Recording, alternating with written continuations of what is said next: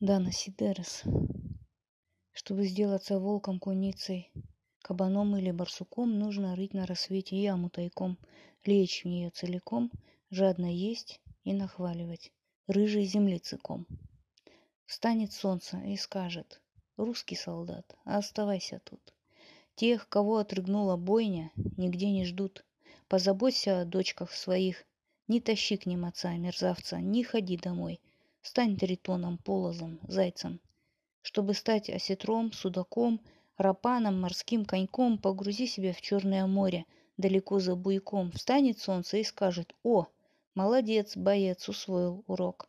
Был бездарный урод, а нынче наоборот симпатичная Афалина, сиреневый корнерод.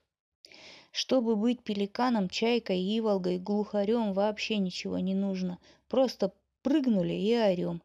Можно сбиться в красивый клин, можно спеться в нестройный хор, жить среди дубов и калин, родников и гор, пролетать над тем, что недавно город, теперь только кровь и гарь. Солнце встало давно. Превращайтесь в ястребов и гагар. Возвращаться домой не нужно. Для чего нам в доме убийца? Начинай извиваться, ползать, рычать, щебетать, ветвиться, опылять каштаны и липы, жрать мышей — орать под окном в апреле, чтобы кто-то босой выбегал в апрель и сердился, что разбудили.